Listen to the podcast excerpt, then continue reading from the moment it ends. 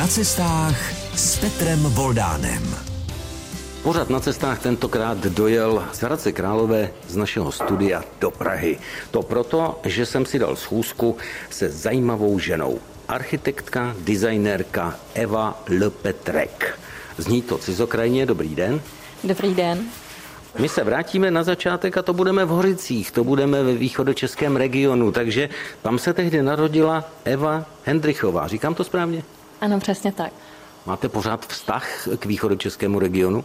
Jistě, protože to byl můj domov a to vás ovlivní na celý život, nějak vás to sformuje a ta krajina je mi velice blízká, stále tam mám lidi, za kterými se velmi ráda vracím. To říká dáma, která patří, já to klidně můžu říct si myslím, do světové špičky architektů a projektantů mrakodrapů.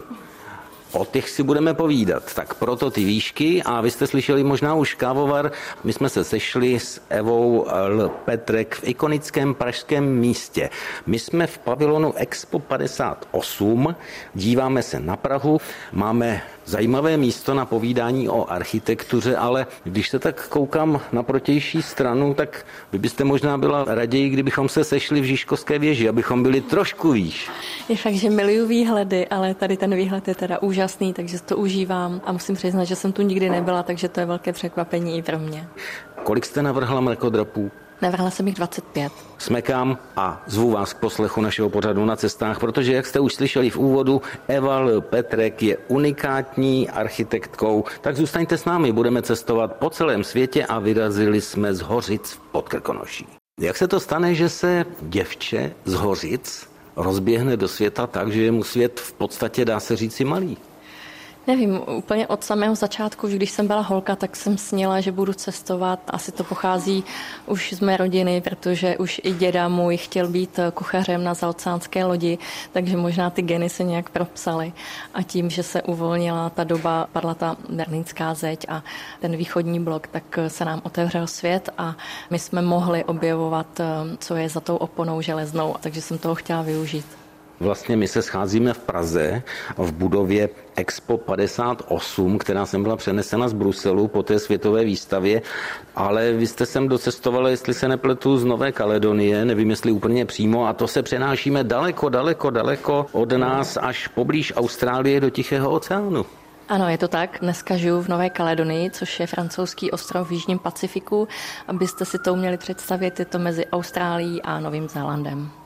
To je pěkná štreka domů do Hořic a do Nové Paky. Ano, je to tak. Asi nejkratší let trvá 32 hodin. Teď jsem měla let, který trval 48 hodin, protože jsem měla mezi přistání v Singapuru. Když vám začala být malá Česká republika, tam ty destinace, když doplním Hořice, Nová Paka, Liberec, trošku se tam míchá i zálesní lhota. Ano, tam jsem strávila dětství nebo prázdniny letní u babičky, takže pod Krkonoší, Krkonošem mám velmi ráda zálesní lhotu. To je moje. No a pak přišlo to zahraničí. Tak přišel Londýn a tam jsem teda jela studovat angličtinu a hlídat děti na tři měsíce, než jsem nastoupila na výšku. Mě to nedá se nezeptat, já jsem tam tři roky působil jako rozhlasový zpravodaj. Která místa jsou u vás pod kůží z toho Londýna tak vryta, že když přijedete do Londýna, tak tam prostě musíte? Je fakt, že já už jsem tam od té doby nebyla. Vážně? Vážně, je to s podívem, ale jak jsem neustále byla někde na cestách ještě dál mimo Evropu, tak eh, hlavně teda Ameriku, Ázii, potom Jižní Pacifik, tak jsem neměla možnost se dostat zpátky do Londýna. No až se dostanete, kam to bude? Jelikož jsem bydlela u rodiny Wimbledon Village, takže bych se chtěla zase zpátky projít ten park ve Wimbledon Village a ten klub golfový, tam se mi moc líbilo. No, tak vidíte, už jsme v Londýně, ale budeme pokračovat dál. Pak přišla, jestli se nepletu, když to budu brát trošku chronologicky, tak přišla stáž a to už jsme na půdě Spojených států. Začala jsem studovat teda po Londýně, jsem začala studovat v Liberci na Vysoké škole architektury a ve čtvrtáku je vždycky povinná stáž, že ty studenti mají někam odejít na jeden rok. A já jsem sněla o Kalifornii, protože v té době se tam hodně inovovalo, byli tam nejlepší architekti světoví a já jsem chtěla být u toho. Takže jsem odjela na blind z eh, pár dolarů do Spojených států a musela jsem si najít velmi rychle práci. Vy jste říkala, odletěla. Zkušenost letušky patří také do vašeho portfolia. To nemá jen tak někdo.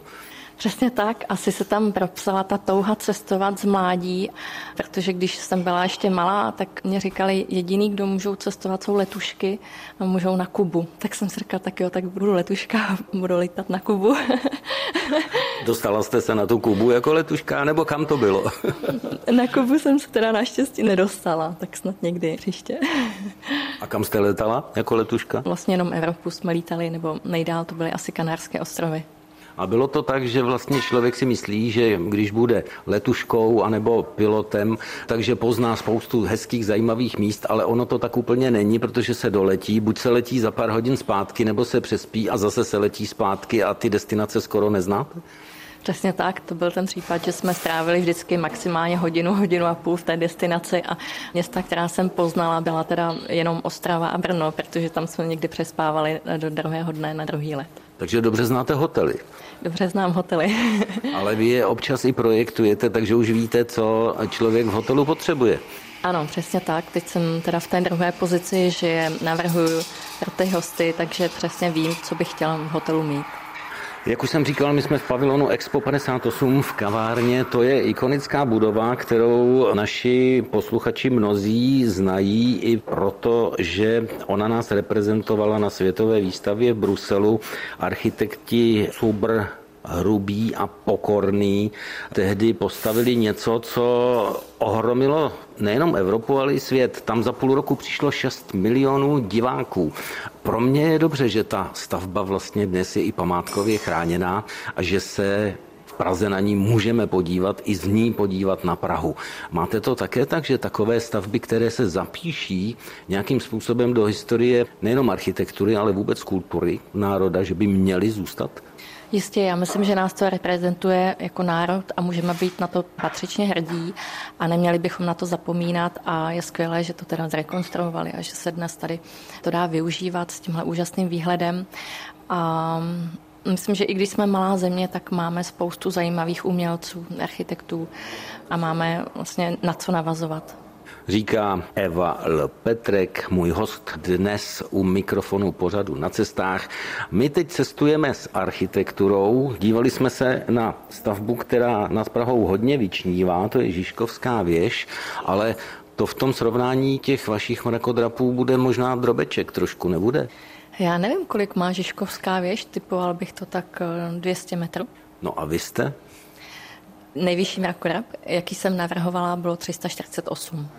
To si netroufám ani počítat, kolik má takový mrakodrap pater. Ono často se lidi ptají, kolik to má pater, ale na to se úplně nemůže tak hrát, protože v Ázii se často dělají velmi vysoká patra. Třeba u hotelů jsme zvyklí dělat až 5 metrů vysoké jedno patro. Takže potom v běžném bytě byste měli světlou výšku 2,8 a najednou musíte dát 5 metrů, takže tam to trošku zkresluje říká odbornice na mrakodrapy, můj host u mikrofonu pořadu na cestách Eva L. Petrek, dáma, která už v 26 vyprojektovala první mrakodrap a první, který se stavěl, navrhla v 29 letech. Úžasné. Důvod určitě proto, abyste zůstali s námi na vlnách Českého rozhlasu i nadále. Jsme na cestách z pražského pavilonu Expo 58 z kavárny se s Evou Petrek. Podíváme do výšek, ale než tak uděláme, tak vy jste se vlastně odrazila k té své dráze promocí, při které, jak jsem si všiml, vám gratuloval a předával diplom muž, který je autorem i téhleté skleněné nádhery. Je to malý svícen a vy budete asi vědět, koho mám na mysli. Myslíte pana Bořka Šipka? Ano, byl to děkan eh, fakulty architektury, který, když jsem končila, tak byl nový děkan, takže mě předával titul, nebo ten diplom. Tak tohle je pro mě připomínka toho, že jsem byl v kavárně Božka Šípka v Jižní Koreji a tím se dostáváme do Ázie. Většina vašich staveb, můžu to možná tak říci, vznikla hlavně těch výškových v Ázii, a to konkrétně v Číně. Jak jste se ocitla z těch hořic, Nové Paky, ale pak třeba i Liberce, i Londýn a San Francisco najednou v Číně. Mm-hmm.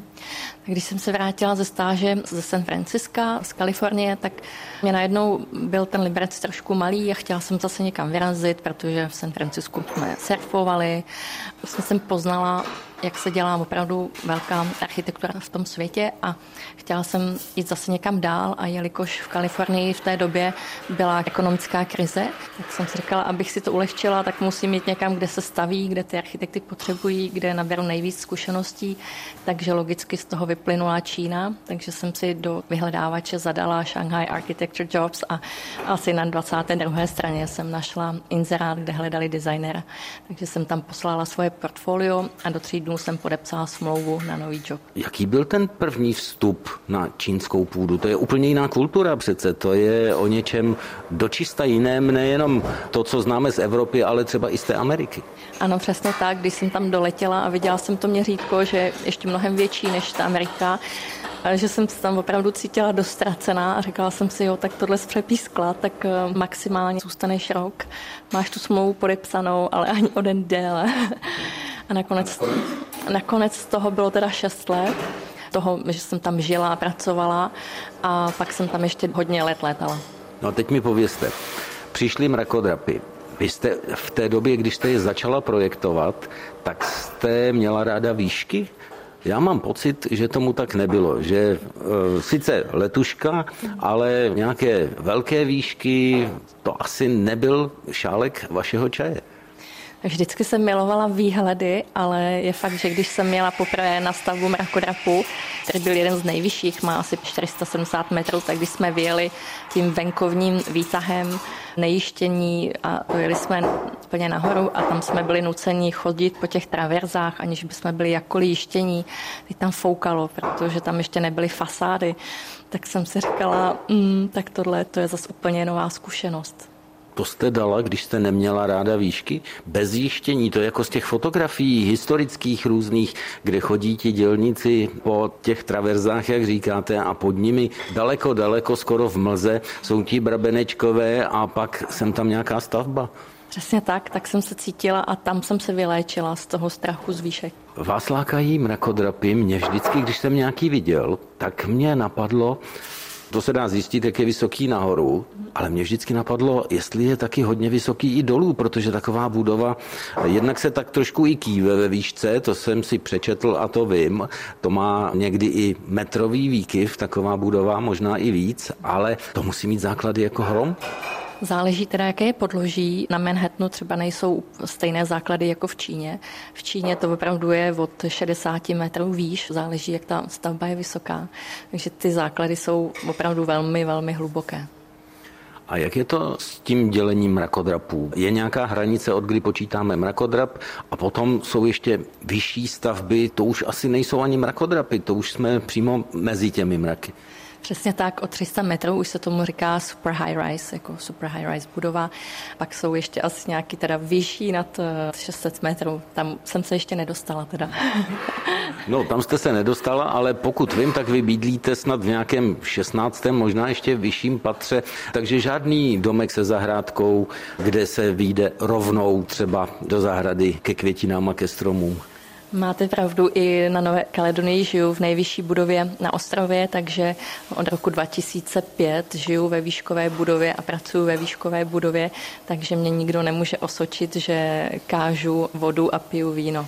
Jaká jsou rizika? U mrakodrapů to, jak vím od našich architektů, kteří třeba pokořili vítr v Baku, eh, tak vítr je jeden ze strašáků pro projektanty mrakodrapů, ale může to být podle mě i to zemětřesení například. Ano, zemětřesení a hlavně plyn. Když dojde k zemětřesení, tak se přeruší vlastně to petrobí a pak eh, může teda dojít eh, k úniku plynu, což je nebezpečné a, a samozřejmě to zemětřesení může i zničit fasádu, takže potom padají ty skleněné desky a oheň hlavně teda se tam řeší potom v tom rakorapu. Já se omlouvám za tu otázku, nechci nic eh, evokovat, ale zažila jste v nějaké výškové budově, nemusel to být třeba mrakodrap, nějaké otřesy? Zažila jsem zemětřesení ve 20. patře v Mrakodrapu, ve kterém jsem pracovala. Bylo to týden před mojí svatbou. Bylo to v Šanghaji. Sice v Šanghaji teda není to seismicky aktivní, ale to bylo tehdy zemětřesení, co se událo v Sichuanu. Takže jelikož jsem měla velké zkušenosti ze San Franciska s evakuacemi a se zemětřesením, tak mě došlo, co se to stalo. Takže jsem vyběhla jako první a volala jsem na ty své kolegy, aby běželi za mnou a sundala jsem si podpatky a těch 20 pater teda jsem evakuovala a vyběhla jsem ven z toho mrakodrapu jako první. To vás neodradilo od projektování takových budov, ani ten běh bez podpatků? No, vlastně jsem si uvědomila, že to může být opravdu nebezpečné a že ta zodpovědnost toho architekta je ještě teda o to větší, že tam je reálná hrozba. Čím vás láká projektovat ty mrakodrapy? Co vás poňouká? Co mě ponouká? No, to je dobrá otázka. Tu jsem si vlastně nikdy nepoložila, ale možná hledat ty limity a myslím, že to bude nutnost, že je to vlastně ekonomické, ekologické stavět do výšky, protože ty města nejsou nafukovací a nedá se neustále zabírat orná půda kolem těch měst a dneska už žije více než polovina lidí na planetě ve městech a bude to až teda 80%. Takže se musíme nějak připravit na to a i s tou elektromobilitou. Myslím, že většina lidí nebude mít přístup k autu, takže bude nutnost vlastně žít ve městech abyste byli schopni dojet si do práce a vůbec se někde pohybovat.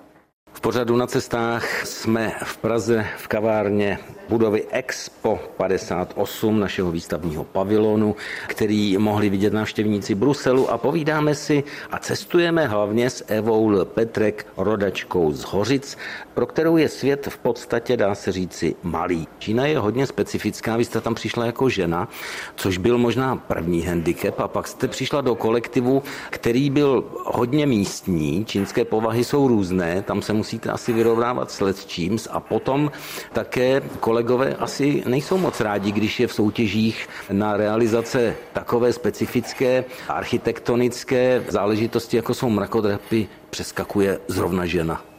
Je to tak, musím říct, že architektura je stále ještě velmi mužská profese nebo disciplína a ta rivalita nebo ta konkurence tam je obrovská té Číně teda opravdu byla a na těchto velkých projektech o to větší. Často se nám stávalo, že aby jsme mohli vůbec vybrat jako jeden návrh třeba do soutěže, ten mrakodrap, jaký ta firma bude dělat, tak byla interní soutěž, takže často jsem soutěžila i oproti svému šéfovi, který taky si chtěl postavit nebo navrhnout ten mrakodrap.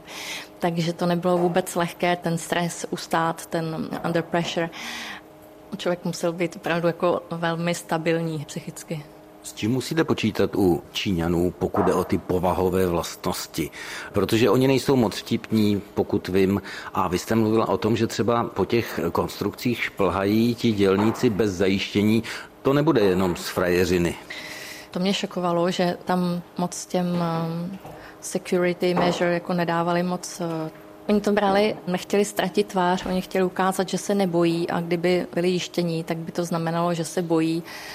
A, takže to zachování té tváře, to je něco, s čím musíme počítat, když žijeme teda v Číně nebo obecně v Ázii a přesto nejde vlak, nesmíte nikoho nařknout nebo si z něho udělat srandu, takže velice opatrně a jako jemně našlapovat v tom kolektivu. Pojďme k vašim mrakodrapům. Který z těch, které jste projektovala, je vám nejbližší? Je mi nejbližší, tak paradoxně je mi nejbližší ten, co se nepostavil, ten nejvyšší, těch 348 metrů na výšku, protože je to šroubovice, je zvláštní tím, že každé to patro se pootočí o jeden stupeň a je to šroubovice teda, takže nešlo tam použít eh, klasický konstrukční systém, takže jsem v té krátké době musela jako vymyslet, eh, jak se to zrealizuje, takže vymyslet úplně nový konstrukční systém, který v životě nikdy nebyl použit v Tyčíně a ty statici na to koukali, že to v životě neviděli a odrazovali mě od toho, ale naštěstí teda mě podpořil jeden německý statik a řekl, že to je možné vůbec postavit. Takže to byla opravdu nová doba a i ta fasáda měla zborcené plochy, takže vyřešit tu fasádu, to byly projekty, na kterých se dělalo 105 hodin třeba týdně, že člověk skoro nespal, jenom v ty kanceláři žil. A občas se jel domů osprchovat a zase jel zpátky, takže to byly velmi jako takové velké projekty. Tento měl 250 tisíc metrů čtverečných, takže opravdu. To je nepředstavitelná plocha. Přesně tak. Byly obrovské plochy a velmi nákladné. Tohle měl rozpočet 3 miliardy dolarů.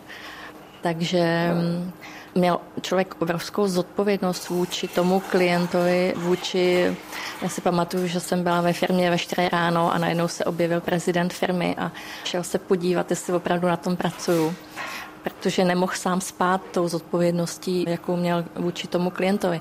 Takže jsou v tom velké peníze a neskutečná zodpovědnost. Ten klient, ten investor se zadluží že od banky prostě spoustu peněz a ten architekt tam je, aby ho ujistil, že se to povede, že to dopadne všechno dobře. Chápu, že jste na to pišná, ale přece jen vám musí být aspoň trošinku líto, že se to nerealizovalo. Tak eh, je mi líto, že se to nerealizovalo, ale tak to je. Ono to přešlo ve špatnou dobu. Bylo to navržené vlastně během krize, když začínala v prvních týdnech krize světové 2008, takže tam vždycky jde o to načasování, ale vlastně jsem šťastná, že ty čtyři mrakodrapy se postavily, což je jako úžasné číslo, ačkoliv se to lidem možná zdá málo, ale architektura je taková zvláštní profese, že spoustu projektů si děláte do šuplíků a nikdy se bohužel nerealizují, takže to, že se povedly tyhle ty čtyři a další projekty, tak to už je velký vítězství pro mě. No a navíc je to reference pro ty další soutěže a pro tu možnost nakonec další třeba mrakodra postavit. Přesně tak. Byla jsem hlavní designérem i na městě pro milion obyvatel, které se staví. Takže ty měřítka byly opravdu obrovská a bylo neskutečné to zažít ještě ve velmi mladém věku. Takže si myslím, že už se to nikdy nebude opakovat a ta zkušenost vlastně byla velmi zajímavá. Nepodlamují se vám z toho kolena, když je takový úkol? No právě, že ta zodpovědnost zase, jak se k ní vracím, že člověk, eh, když mu to dochází, tak eh, už skoro ani nespí potom v noci a protože tam jde potom o hodně, že máte zodpovědnost za ty lidi, co tam budou žít a protože mám pocit, že architekt je jedna z profesí, která opravdu může změnit život reálně eh, lidem. Každý někde bydlíme, někam chodíme do práce, někde studujeme a ta architektura, ten prostor, kde žijeme, tak um, vás nějak reálně ovlivňuje, dělá vás buď happy nebo sad, eh, šťastný nebo smutný, takže ty architekti mají obrovskou sociální zodpovědnost. Já s vámi naprosto souhlasím. Mně se třeba hrozně líbilo ve Finsku, že ty budovy mají tabulku, většina z nich s jménem toho architekta, který tu budovu navrhoval. To je fajn, protože je sice zajímavé, že vím, od jaké firmy mám boty, ale ty boty zahodím, koupím si jiné, kdežto v tom domě někdo žije třeba i celý život, takže ho to ovlivňuje. Ovlivňuje to život rodiny, psychiku, je to nesmírně zodpovědné. Ano, ano, je to tak. A zrovna teďka tenhle týden jsem si všimla v Karlíně taky jedna budova a na tom bylo napsáno jméno architekta, tak jsem si to fotila, to se nedělá, že to už absolutně neexistuje, že by mě někam dali tabulku s mým jménem. Takže to bylo takové úsměvné, že... Ale možná, že to souviselo i s tou zodpovědností, že když tam ty lidé bydleli, tak věděli, kdo jim teda nadizajnoval ten jejich byt. Říká s úsměvem Eval Petrek, architektka, designérka, se kterou jsme tentokrát na cestách. A je to cestování nesmírně zajímavé. Já si ještě zeptám třeba na to, jestli je pravda, že ti, kteří staví mrakodrapy, vlastně v té stavbě žijí, protože není pro ně moc ekonomické ani časově možné se každý den po práci vracet dolů, jsme ve stovkách metrů. Zeptám se jí také na to, jestli má ráda kávu, protože já jsem si přinesl šálek ze své sbírky. Vy, vážení posluchači, už to víte, že jsem kavárenský povaleč a to ouško na tom šálku navrhoval architekt Gaudí. Takže zůstaňte s námi na vlnách Českého rozhlasu. Jsme na cestách, jsme na cestách s Evou Petrek, architektkou, designérkou, která pochází z východních Čech, z Hořic. Já jsem připomněl, že se chci zeptat na jednu naprostou pro mě originalitu a to, že dělníci, kteří staví mrakodrapy v těch patrech rozestavěných mnohdy i žijí, protože se nevracejí dolů. Je to pravda? Ano, je to tak, ty dělníci tam žijí a většinou to probíhá tak, že během jednoho týdne se postaví jedno patro u toho mrakodrapu, takže to jde velmi rychle a oni se postupně stěhují, jak ta budova roste tak nahoru. No ale bychom se to nepředstavovali, takže tam mají ten obýváček v tom bytě, který tam je, oni žijí v hrubé stavbě. Ano, ty podmínky nejsou úplně luxusní, takže ano, žijí na hrubé stavbě. Známe třeba z Londýna Já se jdu často, když tam přijedu podívat na tu okurku nebo na jinak pomenované stavby. U nás máme tančící dům, nevím, jestli tady odtud na něj uvidíme, možná neuvidíme, ale známe třeba i jinak pomenované stavby. Já teď vyndám jednu rekvizitu a vy se asi chytíte i na ten název, protože ten... Uh... tak to je otvírák, ano to je vedle otvíráků, což je jedna z nejvyšších budov eh, světových, myslím, že tuším pátý nejvyšší mrakodrap na světě, tak vedle něho jsem pracovala. Je to otvírák lahví. I takový název může být. Dáváte i vy svým mrakodrapům názvy? Nedávám. Já myslím, že architekti nedávají názvy, že to je většinou pak až ta veřejnost, která to nějak zhodnotí a že to vyplyne samo. To je třeba jako ten mrakodrápa v Pekingu, CCTV Tower od známého architekta evropského Rema Kolhase, tak mu říkají spotky protože vypadá jako kalhoty kudze čínsky. Takže myslím, že ta veřejnost vždycky se jako velmi trefně do toho trefí výstižně, že vždycky najde výstižný název. Také našli pro vaše mrakodrapy nějaký název? Nevím, to nevím, no. Nevím teda o ničem, nedoneslo se to ke mně. Když projektujete, tak projektujete nejenom tu budovu, ale kde si jsem zachytil, že už třeba se projektují nebo budou projektovat i byty v těch budovách bez kuchyní, což si většina z našich posluchačů určitě neumí představit. Tak ten trend, myslím, že k tomu směřuje, že ten metr čtverečný je čím dál tím dražší v Praze, ale kdekoliv ve světě, ať už to je Evropa nebo Amerika nebo i Ázie. Takže myslím, že ty mikrobyty budou jednou z cest, kterou se budou ty investoři ubírat a může to dopadnout až takovým způsobem, že si koupíte jenom jako pokoj, kde budete spát, budete to mít takovou ložnici, ale ten den budete trávit v nějakým buď šerovaným obyváku, popřípadně šerovaný kuchyni. Kde si jsem četl, že jste měla záměr projektovat, nevím, jestli to klaplo, i pekárnu a kavárnu. Mělo to být v Austrálii, jsme prostě na cestách, mě to nedá. Klaplo to nebo to neklaplo? Tak ta síť kaváren a pekáren se teda udělala, udělalo se asi pět, ale až do Austrálie se zatím nedostali, ale zatím teda to je v Nové Kaledonii. Čím pro vás musí být zajímavá kavárna, abyste si tam šla dát kávu, jako pro architektku? Tak já miluji právě ty české, ty pražské kavárny, kde cítí ten genius loci, kde chodil Kafka, kde chodil Einstein, kde se setkávala ta, mm, ty lidé a diskutovali spolu a vznikaly z toho nové nápady, vzájemně se ovlivňovali. Takže to si myslím, že kavárna je místo střetávání a miluji právě takové ty kavárny s těmi vysokými stropy těžkými závěsemi, takže to je moje. Máte ambici navrhovat třeba někdy také kávové šálky? Vy jste i designérka? Ano, teď jsem měla možnost právě spolupracovat s východními Čechy, s firmou z Dobrušky, pro které jsem měla tu možnost navrhnout kliku, protože si myslím, že ten detail, že lidé berou za kliku 50krát denně a často jim je jedno, jestli na fasádě je mramor nebo sklo nebo ocel, ale to, že se dotýkají něčeho, tak eh, má vlastně jakoby větší věm pro ně takže ty detaily, ty nejmenší detaily na té budově považuji za velmi důležité. Takže jsem byla ráda, že jsme na design bloku mohli představit nový model kliky. Takže chtěla jsem, aby ta klika byla elegantní, nadčasová, subtilní a aby vypadala skvěle i za 50 let a to si myslím, že se nám povedlo. Jaké to je navrhovat někomu něco tak eh, v podstatě dá se říct intimního, jako je jeho domov? Nevěnuju se teda příliš eh, rodinným domům, navrhovala jsem to jenom pro přátelé, protože to je velmi osobní, musíte toho člověka opravdu poznat, vědět, jak žije, protože to je natolik osobní, že mu formujete život, ale zastávám názor, že by to mělo doplňovat tu osobnost toho člověka, že by ho to nemělo přebít. Ta vila by neměla být jakoby silnější než ta osobnost toho klienta. Takže je možné, teď budu uvažovat nahlas, že vy jako architektka budete jinak přemýšlet o domě pro Itala a jinak třeba přemýšlet o domě pro Číňana? Určitě, záleží na tom klientovi. Ten architekt je de facto i takový psycholog, že musí pochopit toho klienta a musí pochopit, jak žije, jestli to je introvert, jestli extrovert, kolik má dětí, jestli má přece spoustu přátel, si zve na večeře, nebo jak žije, jak žije celá jeho rodina, nejenom ten samotný klient a už je tomu ten dům přímo na míru. Takže každý ten dům je úplně jiný. V čem se bude lišit dům pro čínského klienta vizuálně na první pohled pro nás středoevropany od toho našeho? Tak zase záleží klient od klienta. Asi by se nedalo generalizovat, čím se bude lišit eh, pro Číňana. Možná teda, co se mně líbilo, že jsem tam mohla studovat ty staré vily aristokratické a vlastně pochopit, jak eh, se navrhovaly starobylé, eh, starobylá architektura v Číně nebo v Ázii i v Japonsku jsem hodně studovala.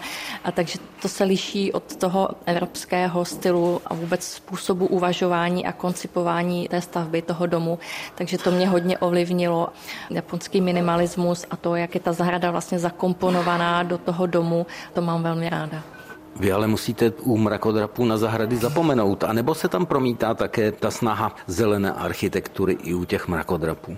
Určitě, já se snažím všechny ty mrakodrapy nebo ty velká multifunkční centra navrhovat tak, aby to bylo komunitní, aby ty lidi se tam nejenom potkávali, ale hlavně setkávali, takže navrhuju místa pro to setkávání a také hodně se snažím dostat zelení do těch velkých projektů, protože jsem si sama uvědomila, jak je těžké dostat se z města vlastně do přírody a jak člověk tu přírodu potřebuje.